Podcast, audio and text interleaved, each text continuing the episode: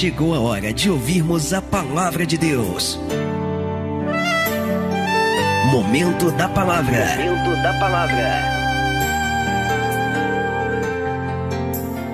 Atos, capítulo 16, versículo 6, diz assim a palavra de Deus: E passando pela Frígia e pela província da Galácia, foram impedidos pelo Espírito Santo de anunciar a palavra na Ásia. E quando chegaram a Mísia, intentaram ir para Bitínia, mas o Espírito também não lhe permitiu. E tendo passado por Mísia, desceram a Troade. E Paulo teve de noite uma visão em que se apresentou um homem da Macedônia e lhe rogou, dizendo: Passa a Macedônia e ajuda-nos. E logo depois desta visão, procuramos partir para Macedônia, concluindo que o Senhor nos chamava para lhes anunciarmos o Evangelho. Oh, glória, ó Deus dando a direção, não é? Isso aqui é Deus dando a direção. Paulo queria ir para um lugar, mas o Espírito Santo falou: não, você não vai aí, não. Não é aí que eu te quero, não. Não é não é na província de Frígia, não. Não é na província da Galácia, não. Fica aí. Eu vou dizer para onde você vai. Sabe aquela coisa que a gente tem, aquele lema que a gente tem aqui no mapa de seguir a nuvem? Seguir a nuvem é isso, amado. Se a nuvem parar, você tem que parar. Você não tem que querer andar quando a nuvem está parada e você não tem que parar quando a nuvem está andando. Se a nuvem andou, você vai atrás da nuvem. Se a nuvem parou, você para. Você não pode fazer as coisas assim. E Paulo está agindo assim. Ele ia para um lugar, mas o Espírito Santo disse: não, ele não foi. Ah, também não vai. Agora, você vai para Macedônia. E Deus vai abrir os olhos de Paulo e ele vai ter uma visão. E em cima dessa visão, o propósito de Deus vai se cumprir. Diga, o propósito de Deus é maior. Amém? Só que nós temos que entender que o propósito para ser alcançado, ele nos remete a passarmos por um processo. E é sobre isso que a gente vai falar hoje. O tema dessa mensagem de hoje é propósito e processo. Processo e propósito, né? Nada na nossa vida acontece por acaso. Não existe coincidência. O que existe é propósito.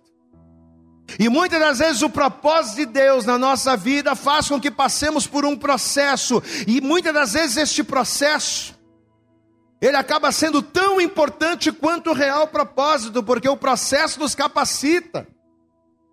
O processo nos capacita para o propósito, mas o processo também nos capacita para outras coisas além do propósito.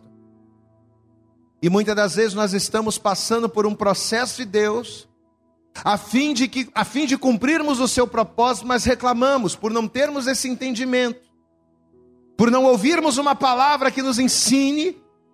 Estamos dentro do processo de Deus em meio ao propósito, em direção ao propósito, mas às vezes não alcançamos o propósito porque reclamamos do processo.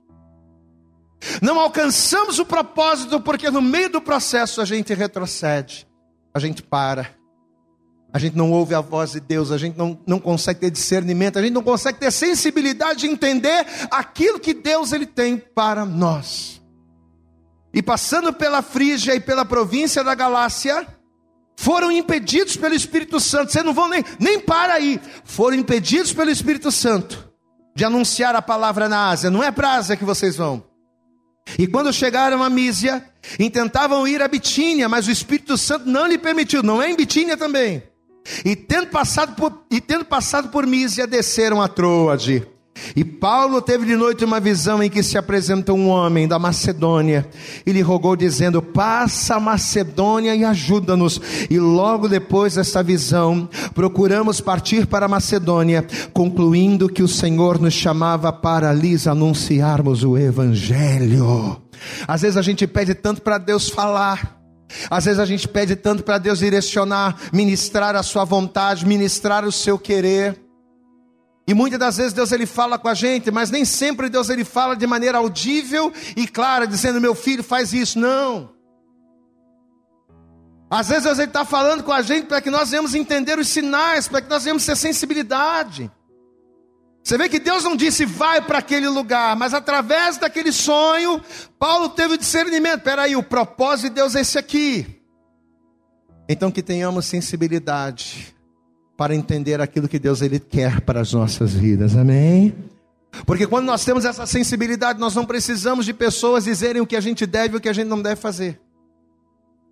Quando nós temos a sensibilidade para ouvirmos a voz de Deus, entendermos a voz do Espírito Santo, a gente não precisa de que as pessoas fiquem direcionando a gente, não.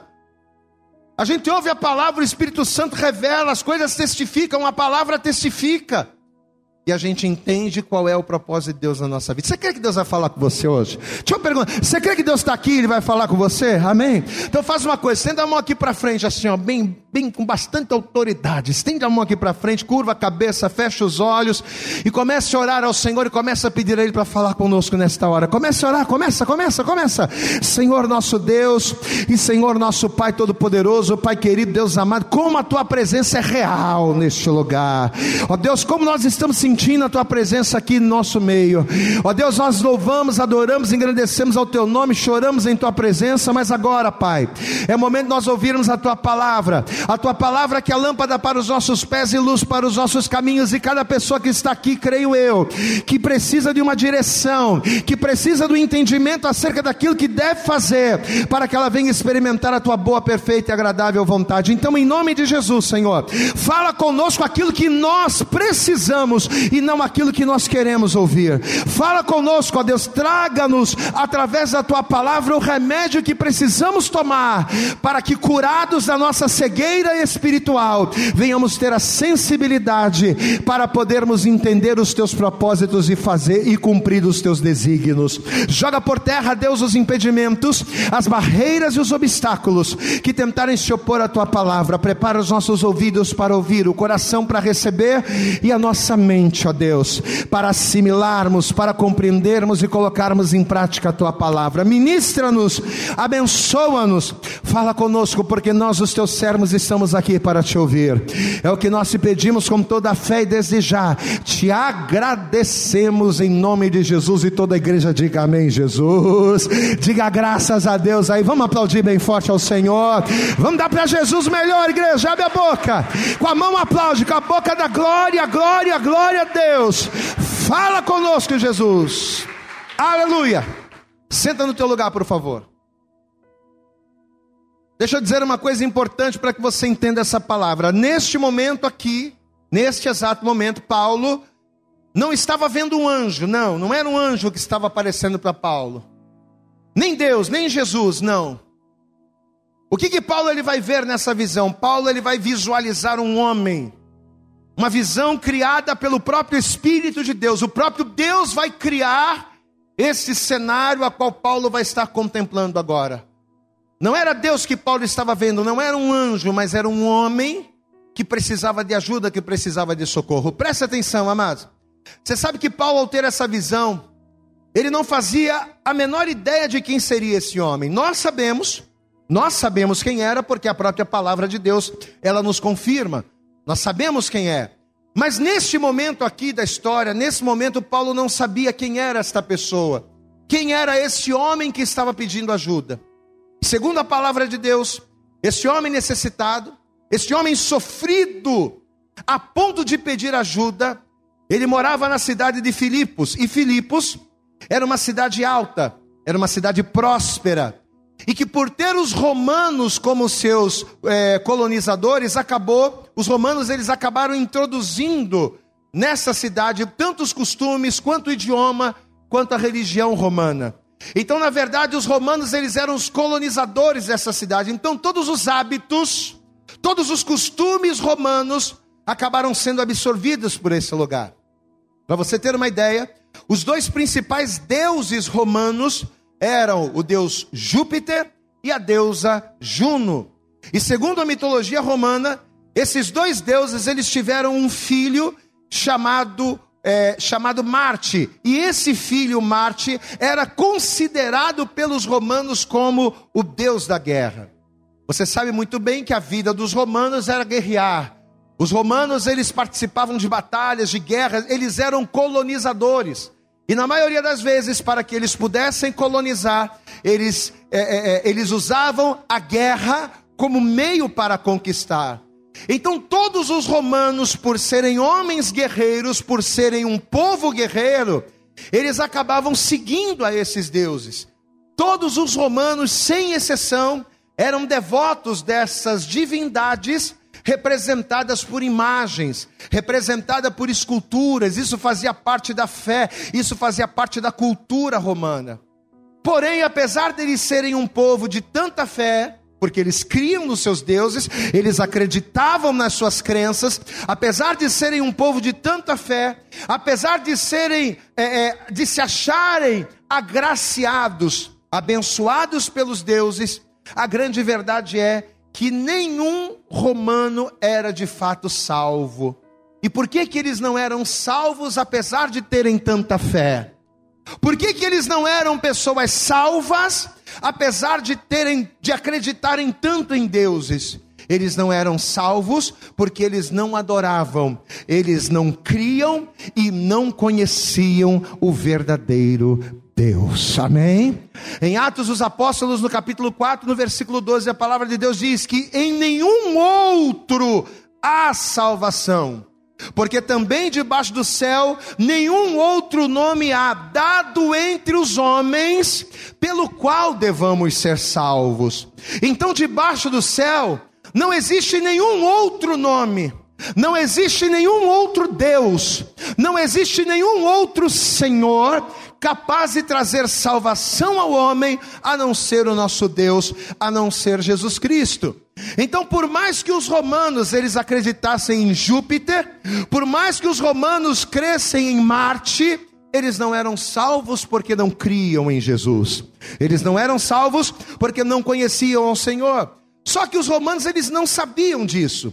E assim como todos os romanos, esse homem da visão de Paulo, que era carcereiro da cidade de Filipos, ele não tinha Jesus, ele não conhecia Deus. E por não ter Jesus, por não servir, por não crer no Deus verdadeiro, além dele não ser salvo, certamente esse homem não estava feliz.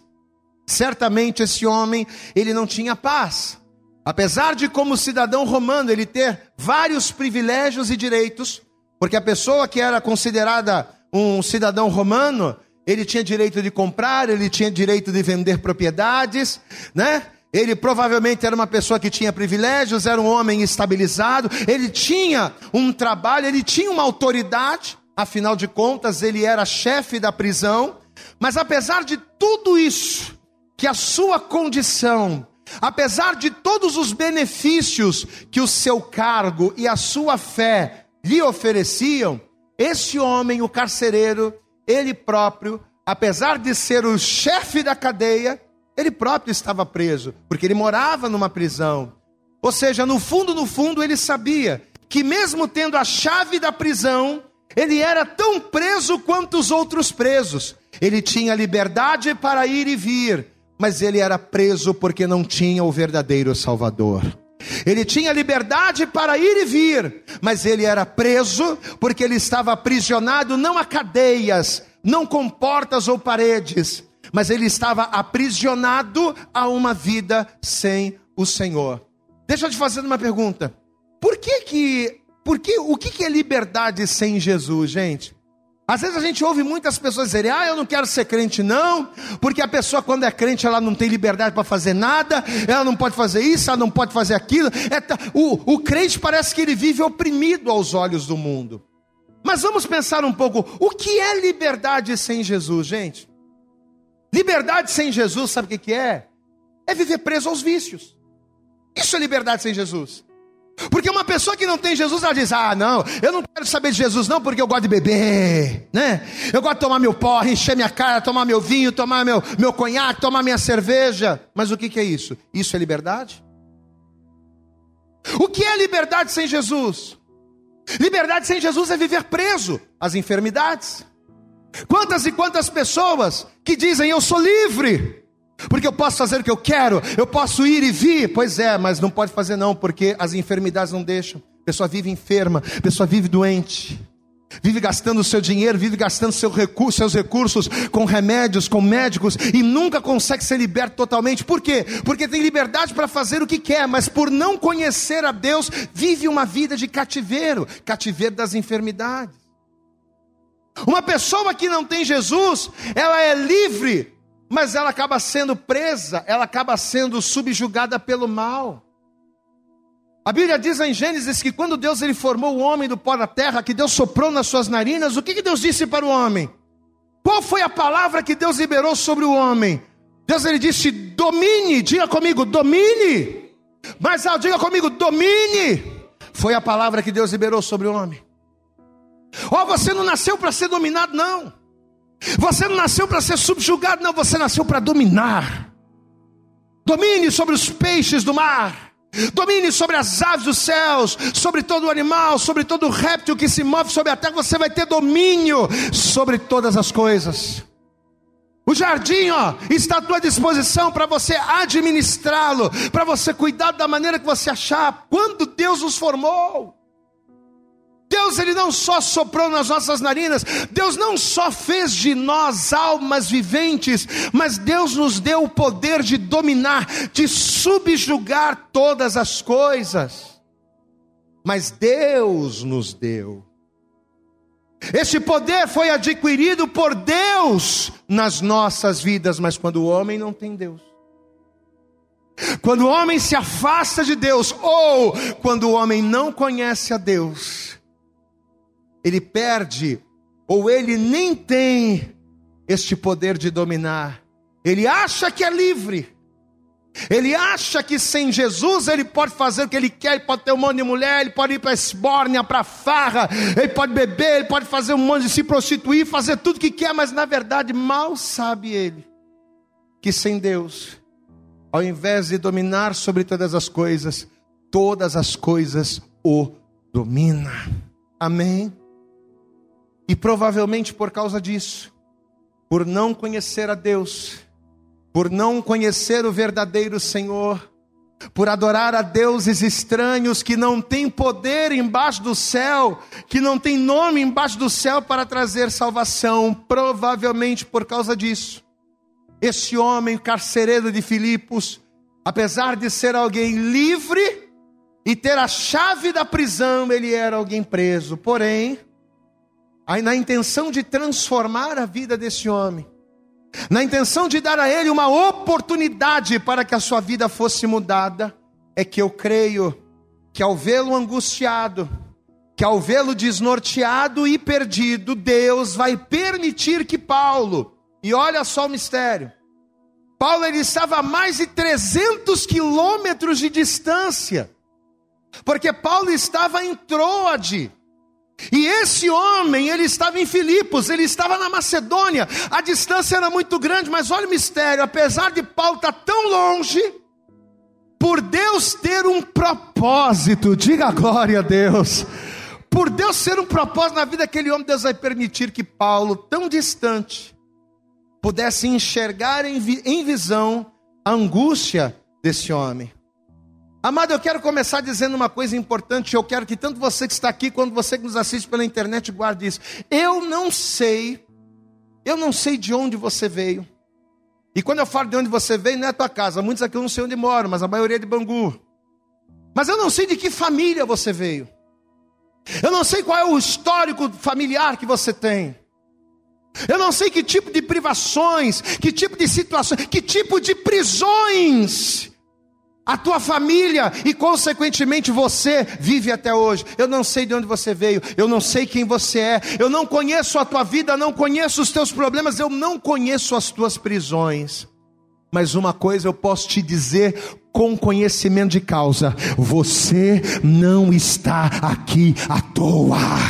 Você que nos assiste pela internet, você não está vendo esse vídeo à toa. Nós não estamos aqui por acaso, não. Assim como Paulo vai ser guiado até Filipos, para fazer uma grande obra na vida daquele homem, Deus ele te guiou aqui hoje para dizer para você, para mim, para todos nós, eu tenho uma grande obra na tua vida, uma obra de transformação, uma obra de milagres, e se tu creres, tu verás a glória de Deus. Aplauda bem forte ao Senhor, se tu creres, tu verás esta obra sendo realizada. Diga a glória a Deus. Pastor, e como é que você pode ter tanta certeza disso? Porque é o que vai acontecer aqui na história, gente. Diz a palavra que Paulo, ao ter aquela visão, ele entendeu que Deus queria que ele fosse lá. Olha, Deus está querendo que a gente vá para lá. Não era para Galácia.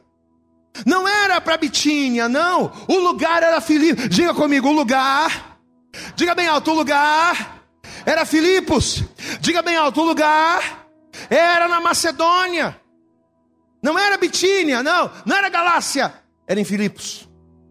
E diz a Bíblia que ele foi. Só que o curioso é que quando ele chega lá, ele não encontra o tal homem de cara, não. A princípio ele vai encontrar um grupo de mulheres que estavam junto do rio. E dentre essas mulheres, ele vai encontrar uma mulher chamada Lídia. E olha o que vai acontecer, vamos ver aqui. Estamos em Atos capítulo 16, a partir do versículo de número 11. Atos dos Apóstolos, capítulo 16, a partir do verso 11 diz assim: presta atenção.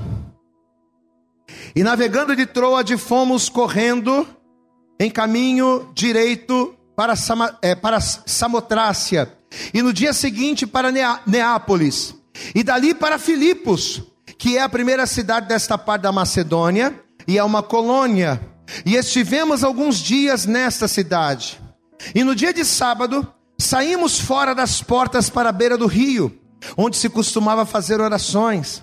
E assentando-nos, falamos às mulheres que ali se ajuntaram, ou seja, um grupo de mulheres se ajuntaram para ouvi-los, para ouvir a palavra. E uma certa mulher chamada Lídia, vendedora de púrpura da cidade de Tiatira, e que servia a Deus, nos ouvia. E o Senhor lhe abriu o coração para que estivesse atenta ao que Paulo dizia, ou seja, ela conhecia Deus, mas o coração estava o que, igreja? Fechado. Então o Senhor abriu o coração mesmo servindo a Deus, mesmo conhecendo a Deus, mas ela precisava abrir o coração para receber a palavra. E depois que foi batizada, diga glória a Deus, ou seja, não era batizada, era uma pessoa que conhecia Deus, mas não era batizada. E depois que foi batizada, ela e a sua casa nos rogou, nos rogou dizendo: Se haveis julgado que eu seja fiel ao Senhor, entrai em minha casa e ficai ali. E nos constrangeu a isso. Glória a Deus, amados. Olha aqui para mim, presta atenção. Paulo e Silas, esperando encontrar o tal homem, porque qual era o propósito daquela viagem? Qual era o propósito de Deus em fazer com que eles se movessem até a Macedônia? Era encontrar o homem da visão. Mas olha o detalhe: esperando encontrar o tal homem, no meio do caminho, eles acabam encontrando essa mulher. Essa mulher que vai levá-los a um grupo de outras mulheres que precisavam ouvir a palavra. E segundo a Bíblia, ao ouvir Paulo, ela creu. E qual vai ser o resultado? Ela e a sua casa vão ser abençoados pelo Senhor. Aquela mulher que estava com o coração talvez endurecido por alguma questão, a Bíblia não diz, mas ela vai abrir o coração, vai ouvir a palavra, ela vai batizar nas águas algo que lhe faltava. Ela vai fazer a vontade de Deus. As outras mulheres, a Bíblia não diz, mas as outras mulheres também vão ouvir. Então veja o quanto Paulo e Silas ali estavam cumprindo o propósito de Deus e abençoando aquelas pessoas. Então, por mais que Júpiter fosse famoso, por mais que Marte fosse venerada, essa mulher, não somente essa mulher, não somente a Lídia, mas todas as outras, elas entenderam que só Jesus Cristo era o Senhor. Você pode dar glória a Deus, amados? Elas ouviram a palavra, se regozijaram no Senhor, amém. Aí diz a Bíblia que eles vão partir na, na procura do homem da visão, só que indo eles à oração, novamente eles vão encontrar uma outra mulher, só que dessa vez uma mulher um pouco mais jovem. E essa mulher começou a segui-los, né? Sempre que eles iam para a oração, essa mulher estava lá. E ela olhava para eles e dizia: Olha, eis que esses homens aqui, ó, são homens de Deus, viu? Todas as vezes que Paulo e Silas iam para a oração, ela falava a mesma coisa. Mas na verdade, você conhece a história, ela tinha um espírito maligno sobre ela. um espírito de adivinhação. Pessoas lucravam com a prisão daquela mulher, porque uma pessoa que é regida por espíritos malignos, ela pode ter liberdade para fazer todas as coisas, mas ela é uma prisioneira. É aquilo que a gente falou.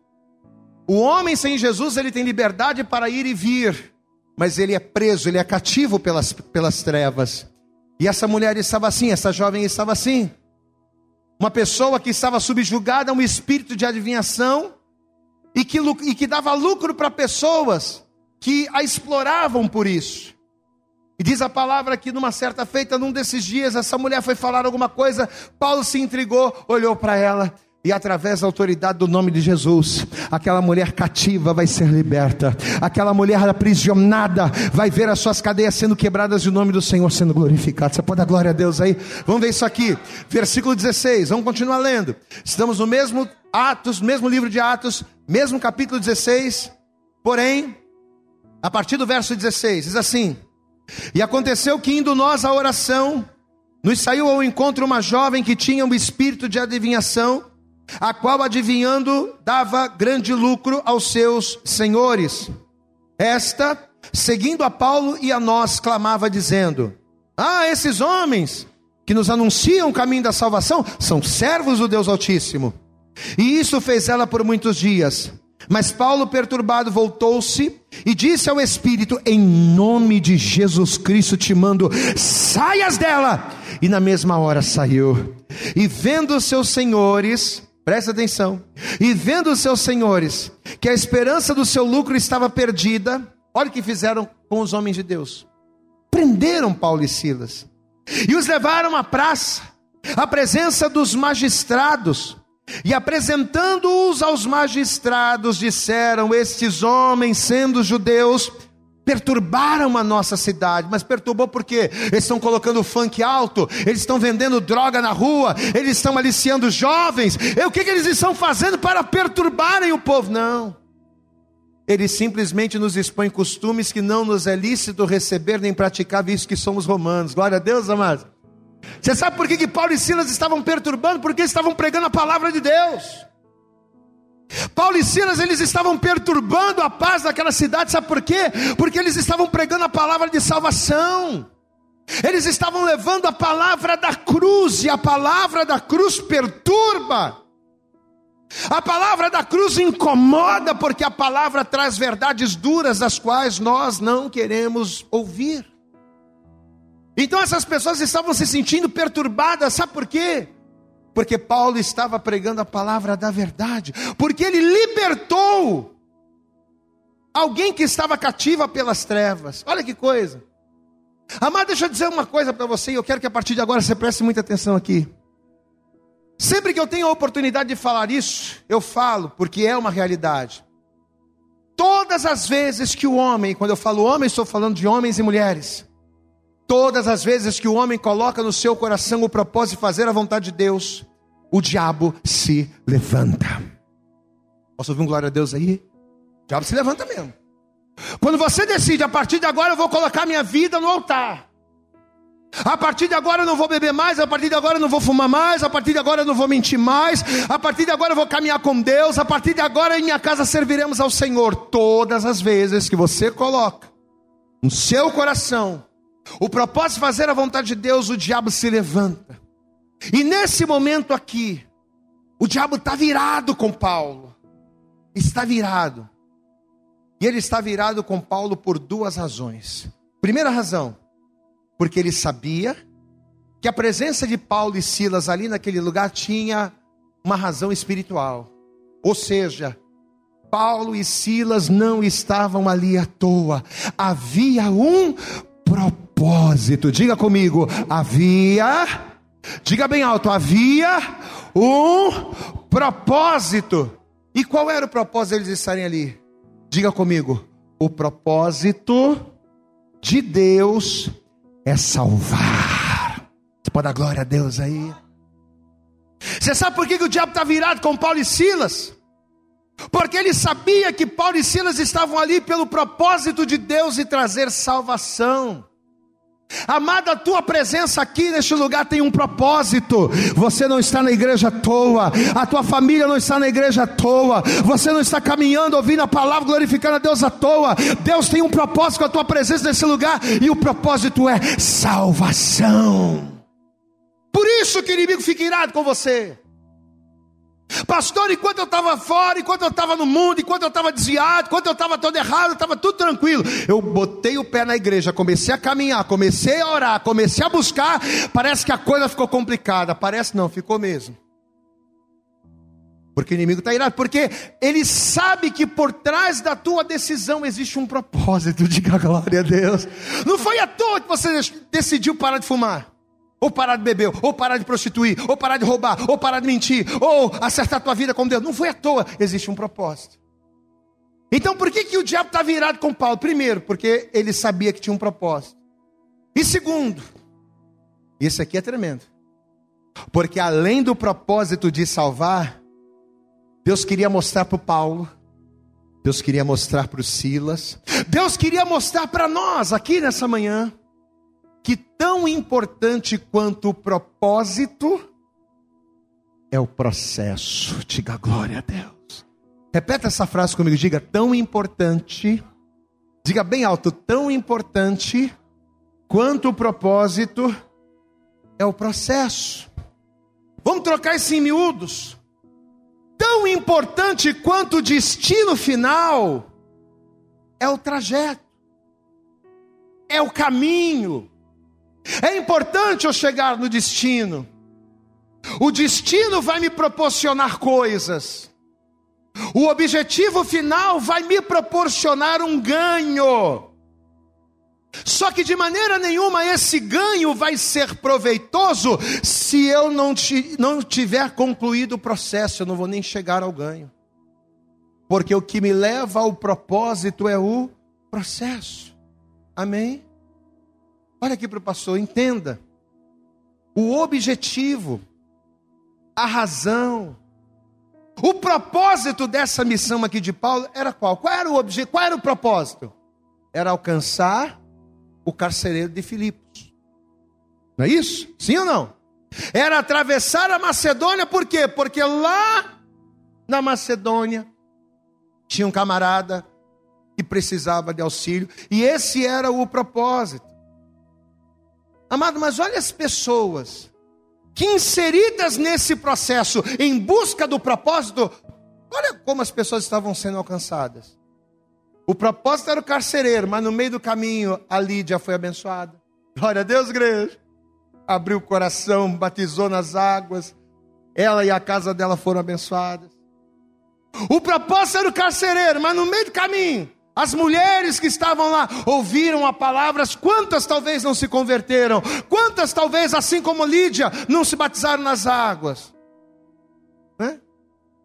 O propósito era o carcereiro, mas essa moça que vivia endemoniada, perdida, presa, ela agora vai ser liberta, porque Paulo e Silas vão estar justa. O processo em busca do propósito de Paulo e Silas vai convergir com a necessidade daquela moça. E isso vai trazer libertação, vai trazer salvação para ela. Amado, eu quero que você escute isso, definitivamente aprenda e guarde para sempre. Presta atenção no que eu vou te dizer. Nem toda luta que você passa, nem toda dificuldade, nem todo problema, nem toda aflição que Deus permite na sua vida é por retaliação. Nós temos a falsa né? Nós temos ali o, o engano de achar que se a gente está sofrendo é porque a gente pecou, ou se a gente está sofrendo é porque Deus não ama, ou se a gente está sofrendo é porque a gente está alguma coisa errada. Não, é claro que aquilo que o homem semear, isso também ele, isso também ele ceifará. É claro, a gente sabe disso. Não dá para você plantar pecado e colher bênção. Não dá para você plantar infidelidade e colher bênção e colher fidelidade. Não, se você é infiel, você vai colher males. Então é claro que muitas das coisas que a gente passa na nossa vida são respostas daquilo que fazemos. Claro que sim. Amado, só que existem situações que Deus permite que a gente passe, sabe para quê? Para que na busca pelo propósito, o processo nos aperfeiçoe. Tem coisas que Deus permite que você passe, não é porque Ele não te ama, ou porque você está em pecado, ou por... não, às vezes a pessoa está santa, pura, perfeita, ali em comunhão, juntinho, certinho com Deus, mas passa por uma luta tremenda, pois é. Mas se a pessoa está certinha na presença de Deus, se a pessoa está sendo fiel, então por que, que Deus permite? Deus permite para quê? Porque existe um propósito, e para alcançar esse propósito existe um processo, para que esse processo aperfeiçoe essa pessoa, para que quando ela alcançar o propósito, o nome do Senhor seja glorificado, ela seja aperfeiçoada e Deus seja Senhor. Diga glória a Deus. Você consegue entender isso, amados? Às vezes Deus permite que a gente passe por situações desfavoráveis. Para quê? Para que o propósito dele na nossa vida permita que no nosso processo pessoas sejam abençoadas. Nós temos um objetivo, nós temos um propósito. Qual é o meu propósito? O meu propósito é morar no céu. Diga glória a Deus. Qual é o propósito de Deus na minha vida? É eu morar no céu. Mas entre o lugar que eu estou e o propósito, eu tenho que passar por um processo. E muitas das vezes nesse processo eu vou chorar. Muitas das vezes nesse processo eu vou sofrer. Muitas das vezes nesse processo eu vou ser mal entendido, eu vou ser caluniado, pois é. Mas é esse processo que na minha vida pode ser doloroso, é que vai convergir no objetivo de muitas pessoas e vai trazer bênção na vida de muitas pessoas. O teu processo, ele não só tem o poder de te aperfeiçoar para o propósito, mas ele também tem o objetivo de usar a tua vida para abençoar a vida de outras pessoas. Você pode dar glória a Deus aí, meu irmão? Eu postei uma frase na rede social que diz assim: só vive propósito quem suporta o processo. Repita isso comigo: só vive, diga bem alto, só vive o propósito, quem suporta o processo. Essa foi a frase que eu que eu postei lá na rede social, não é minha, eu postei, eu repostei. Mas eu vou mais além, eu ainda digo o seguinte: que a razão do propósito é o processo. Diga glória a Deus. Eu posso dizer isso, a razão do propósito é o processo. O propósito é o fim, mas o processo é o meio, gente. Não adianta eu chegar lá no final, ou melhor, não tem como eu chegar lá no final, se eu não passar pelo meio. E é o meio que me amadurece, é o processo que me faz crescer, é o processo que me faz amadurecer, é o processo que me dá a capacitação e a condição necessária para que quando eu alcançar o propósito, eu venha ser pleno na presença de, do Senhor. Se quem está entendendo, pastor, aqui, diga glória a Deus. Por isso é que a gente não deve reclamar. Por isso que a gente não tem que murmurar, mas quando a gente passa por luta, eu vejo tanta gente reclamando da vida. Ah, pastor, estou passando por uma luta tremenda. Ah, pastor, estou passando por uma escassez. Eu não estou falando para você morrer de alegria, não. Ah, que bom que eu estou passando necessidade. Oh, glória a Deus que eu estou passando por essa enfermidade. Todo não estou falando isso, meu irmão. Mas para de ficar murmurando. Para de ser murmurador, para de reclamar, sabe por quê? Porque às vezes Deus ele usa as nossas aflições para abençoar a vida de outras pessoas e mudar a história da vida de outras pessoas. Quantas e quantas pessoas, e eu já vi isso muitas vezes, quantas e quantas pessoas que são acometidas de enfermidades, por exemplo, enfermidades inexplicáveis. A pessoa estava bem, de um dia para a noite, a pessoa vai e cai com um problema. Aí a pessoa é levada ao hospital. Aí lá dentro do hospital, essa pessoa que estava enferma é usada para orar por alguém que estava lá no mesmo lugar. A pessoa é curada, entrega a vida para Jesus e o nome do Senhor glorificado. Eu já vi muito isso. Quem está entendendo, passou aqui, diga glória a Deus. A pessoa mesmo não entende por que eu estou com isso. Pois é, mas só vai entender quando ela estiver lá. Qual foi o propósito da vinda de Jesus a essa terra? Alguém sabe? Jesus ele veio a essa terra para quê, gente? Vamos lá.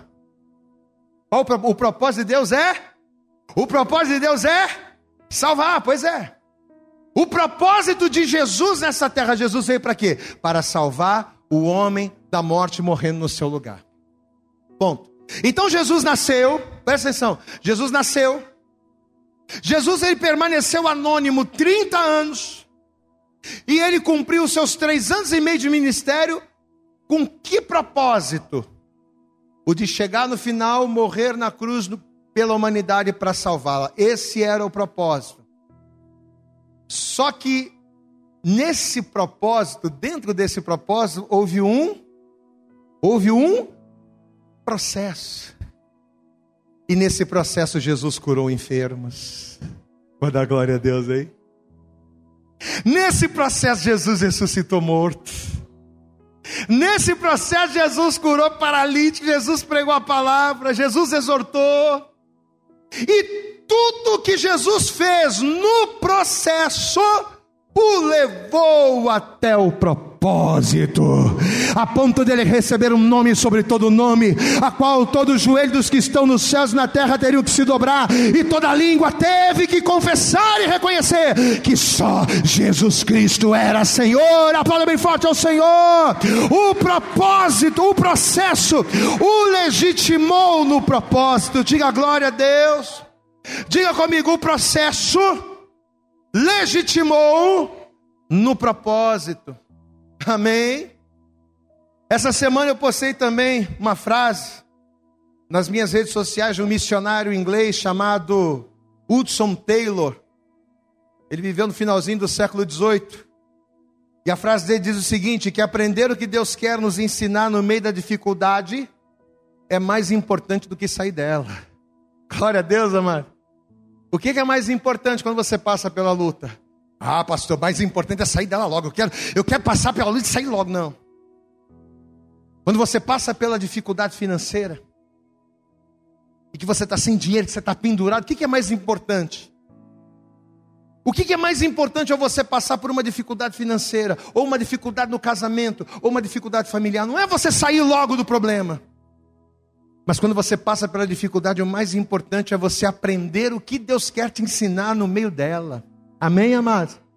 Ou seja, o processo é importante. Só que a verdade é que a grande maioria das pessoas tem uma dificuldade muito grande de entender isso. As pessoas elas não querem viver o processo, elas querem chegar no propósito. Elas querem chegar no propósito sem passar pelo processo, elas querem pegar atalhos. Eu quero alcançar aquilo, mas eu não quero passar pelo caminho tortuoso, eu não quero passar pelas frustrações, eu não quero passar pelas dificuldades, eu quero chegar direto lá na vitória. As pessoas não entendem que o processo é o que nos habilita, é o que nos viabiliza, é o que nos, é o que nos legitima no propósito. Só que tanto Paulo quanto Silas, eles entenderam isso. E entendendo que o propósito de Deus ali era importante, você sabe o que, que Paulo vai fazer? Sabe o que, que Silas vão fazer? Eles vão pagar o preço. Você pode dar glória a Deus aí? Você sabe o que Deus quer de mim, de você, no dia, da, no, no dia mal, no dia da adversidade, no momento da aprovação? Deus ele quer que a gente pague o preço. Você acha que eles vão se abater? Não. E tanto não vão que os magistrados vão pegar eles, vão rasgar as vestes, vão rebentar eles todos, vão bater neles, vão açoitar eles, aí vai pegar os dois e vai jogar lá no cárcere. Só que com tanta cadeia para eles caírem, com tanto cárcere para eles irem, qual vai ser a cadeia que eles vão cair? Hã? Com tanto lugar para prender e jogar, eles vão jogar justamente na cadeia cujo homem que era o chefe da cadeia era o carcereiro, que Paulo teve a visão a 300 quilômetros de distância. Diga glória a Deus. Sabe o que, que vai acontecer? Eles vão começar a rir, vão, vão começar a se alegrar. A gente está todo arrebentado, cara. Ele está todo arrebentado, as cordas todas lá, a gente está preso, mas vamos rir, sabe por quê? Porque eles colocaram a gente num lugar onde o propósito de Deus vai se cumprir. Meu amado, em nome de Jesus, glorifica e exalta a Deus no meio dessa luta, sabe por quê? Porque essa luta que você está achando que vai te matar, ela não vai te matar, ela vai te levar ao propósito, ao cumprimento do propósito de Deus na tua vida, para que o nome dele seja glorificado. Aplauda bem forte ao Senhor aí, meu irmão. É a palavra de Deus. Diz a Bíblia que eles vão começar a louvar, vão começar a adorar. Todo arrebentado, todo lenhado, preso, mas vão começar a louvar e vão começar a adorar o Senhor. E pelo fato de Deus habitar em meio aos louvores, glória a Deus, amado. Diga comigo, Deus habita, não no meio da murmuração. Diga comigo, Deus habita, não no meio da reclamação. Diga bem alto, Deus habita no meio dos louvores. Em vez de reclamar, louva, meu irmão. Você reclama muito. Você reclama muito sem razão. Começa a louvar, que você vai ver Deus agir. Às vezes Deus não age na vida de muita gente porque elas reclamam muito e louvam pouco. Louvar a Deus não é só quando tudo está bem, não. A coisa está complicada, não está dando certo. É agora que você tem que louvar a Deus. Vai ser o que eles vão fazer. Vão começar a louvar, vão começar a adorar. E diz a Bíblia que enquanto eles estavam ali louvando, adorando, diz a palavra que os alicerces da prisão vão começar a se mover. A cadeia vai começar a estremecer, as portas vão começar a se abrir, e diz a palavra que eles vão ser soltos. Diga glória a Deus. Mas eu te pergunto: soltos para serem livres, para sair correndo? Não! Os alicerces tremeram, a cadeia estremeceu, a porta se abriu, não para eles saírem correndo do problema, mas para eles correrem em direção ao propósito. Diga glória a Deus. Peraí, estamos soltos. Mas tem um propósito. Diz a palavra que quando o carcereiro viu que as portas estavam abertas, que a prisão estava destruída e que os presos estavam soltos, na hora ele pensou: vou pegar a espada e vou me matar porque eu sei que quando os meus chefes virem isso aqui, a culpa vai ser minha, a responsabilidade vai ser minha, então já vou me matar logo agora. Só que vai ser nessa hora que o Paulo e Silas, agora livres, soltos, eles vão estar livres para que dentro do processo eles cumprissem o propósito. Vamos ver isso aqui para a gente analisar. Atos 16, Vamos ler comigo aqui a partir do versículo de número 23. Atos capítulo 16, verso 23, assim. E havendo-lhes dado muitos açoites, os lançaram na prisão, mandando ao carcereiro que os guardasse com segurança. O qual, tendo recebido tal ordem, os lançou no cárcere interior e lhes segurou os pés no tronco. E perto da meia-noite, Paulo e Silas oravam e cantavam hinos a Deus, e os outros presos escutavam. Glória a Deus, amados. Perto da meia-noite, quando todo mundo está dormindo. Perto da meia-noite, quando todos estão dispersos. Por que perto da meia-noite? Porque meia-noite é um número, é uma hora simbólica? Não, é porque meia-noite é um horário em que as pessoas estão mais dispersas. Mas no momento em que as pessoas estão mais dispersas, preocupadas em relaxar, preocupadas em descansar, preocupadas com outras coisas, Paulo e Silas estavam preocupados é com o propósito. Glória a Deus, amados. Estavam preocupados com o propósito, eles vão orar. E oravam e cantavam hinos a Deus, e os outros presos escutavam, e de repente, versículo 26, sobreveio um tão grande terremoto que os alicerces do cárcere se moveram, e logo se abriram todas as portas e foram soltas as prisões de todos, e acordando o carcereiro, vendo abertas as portas da prisão, tirou-os, tirou a espada e quis matar-se, cuidando que os presos já tinham fugido. Mas Paulo clamou com grande voz, dizendo: Não te faças isso não te faças nenhum mal, porque ninguém fugiu, diga glória a Deus. Fica tranquilo que o propósito está se cumprindo, rapaz. Você não sabe o que está acontecendo, mas eu sei. Você não está sabendo de nada, mas fica tranquilo que Deus está no controle, rapaz. Eu sei quem você é, sei quem que você está passando, sei do teu sofrimento. Eu te vi numa visão a 300 quilômetros de distância. Eu não estou aqui à toa, eu vim aqui por causa de você. Eu apanhei por causa de você, eu estou preso por causa de você. Mas ó, Deus tem um propósito na sua vida. Diga glória a Deus. Pode aplaudir bem forte a Jesus, não? Pode aplaudir aí. Olha que coisa tremenda. Mas Paulo clamou com grande voz, dizendo: Não te faças nenhum mal, que todos aqui estamos, e pedindo luz se ele estava pedindo luz é porque estava tudo. Se ele estava pedindo luz é porque tudo estava em trevas. Diga glória a Deus. Está entendendo o mistério? E pedindo luz. Saltou dentro. Ele saltou dentro da luz e todo trêmulo se prostrou ante a Paulo e Silas. E tirando-os para fora, disse: Senhores, que é necessário que eu faça para ser salvo? Diga comigo, o que é necessário que eu faça para ser salvo? Amém, amados? Olha aqui para mim, olha aqui, pastor. Existe um Deus que nos vê em todo lugar. Existe um Deus que, mesmo quando tudo está em trevas, Ele consegue nos ver. E este Deus, Ele está aqui nessa manhã, usando a minha boca, usando esta ministração, para falar com cada um de nós que estamos aqui nesse lugar. Amém? Esse Deus que é poderoso, que quando está em trevas, Ele nos enxerga, Ele diz para mim e para você o seguinte: não temas. Você toma pós essa palavra?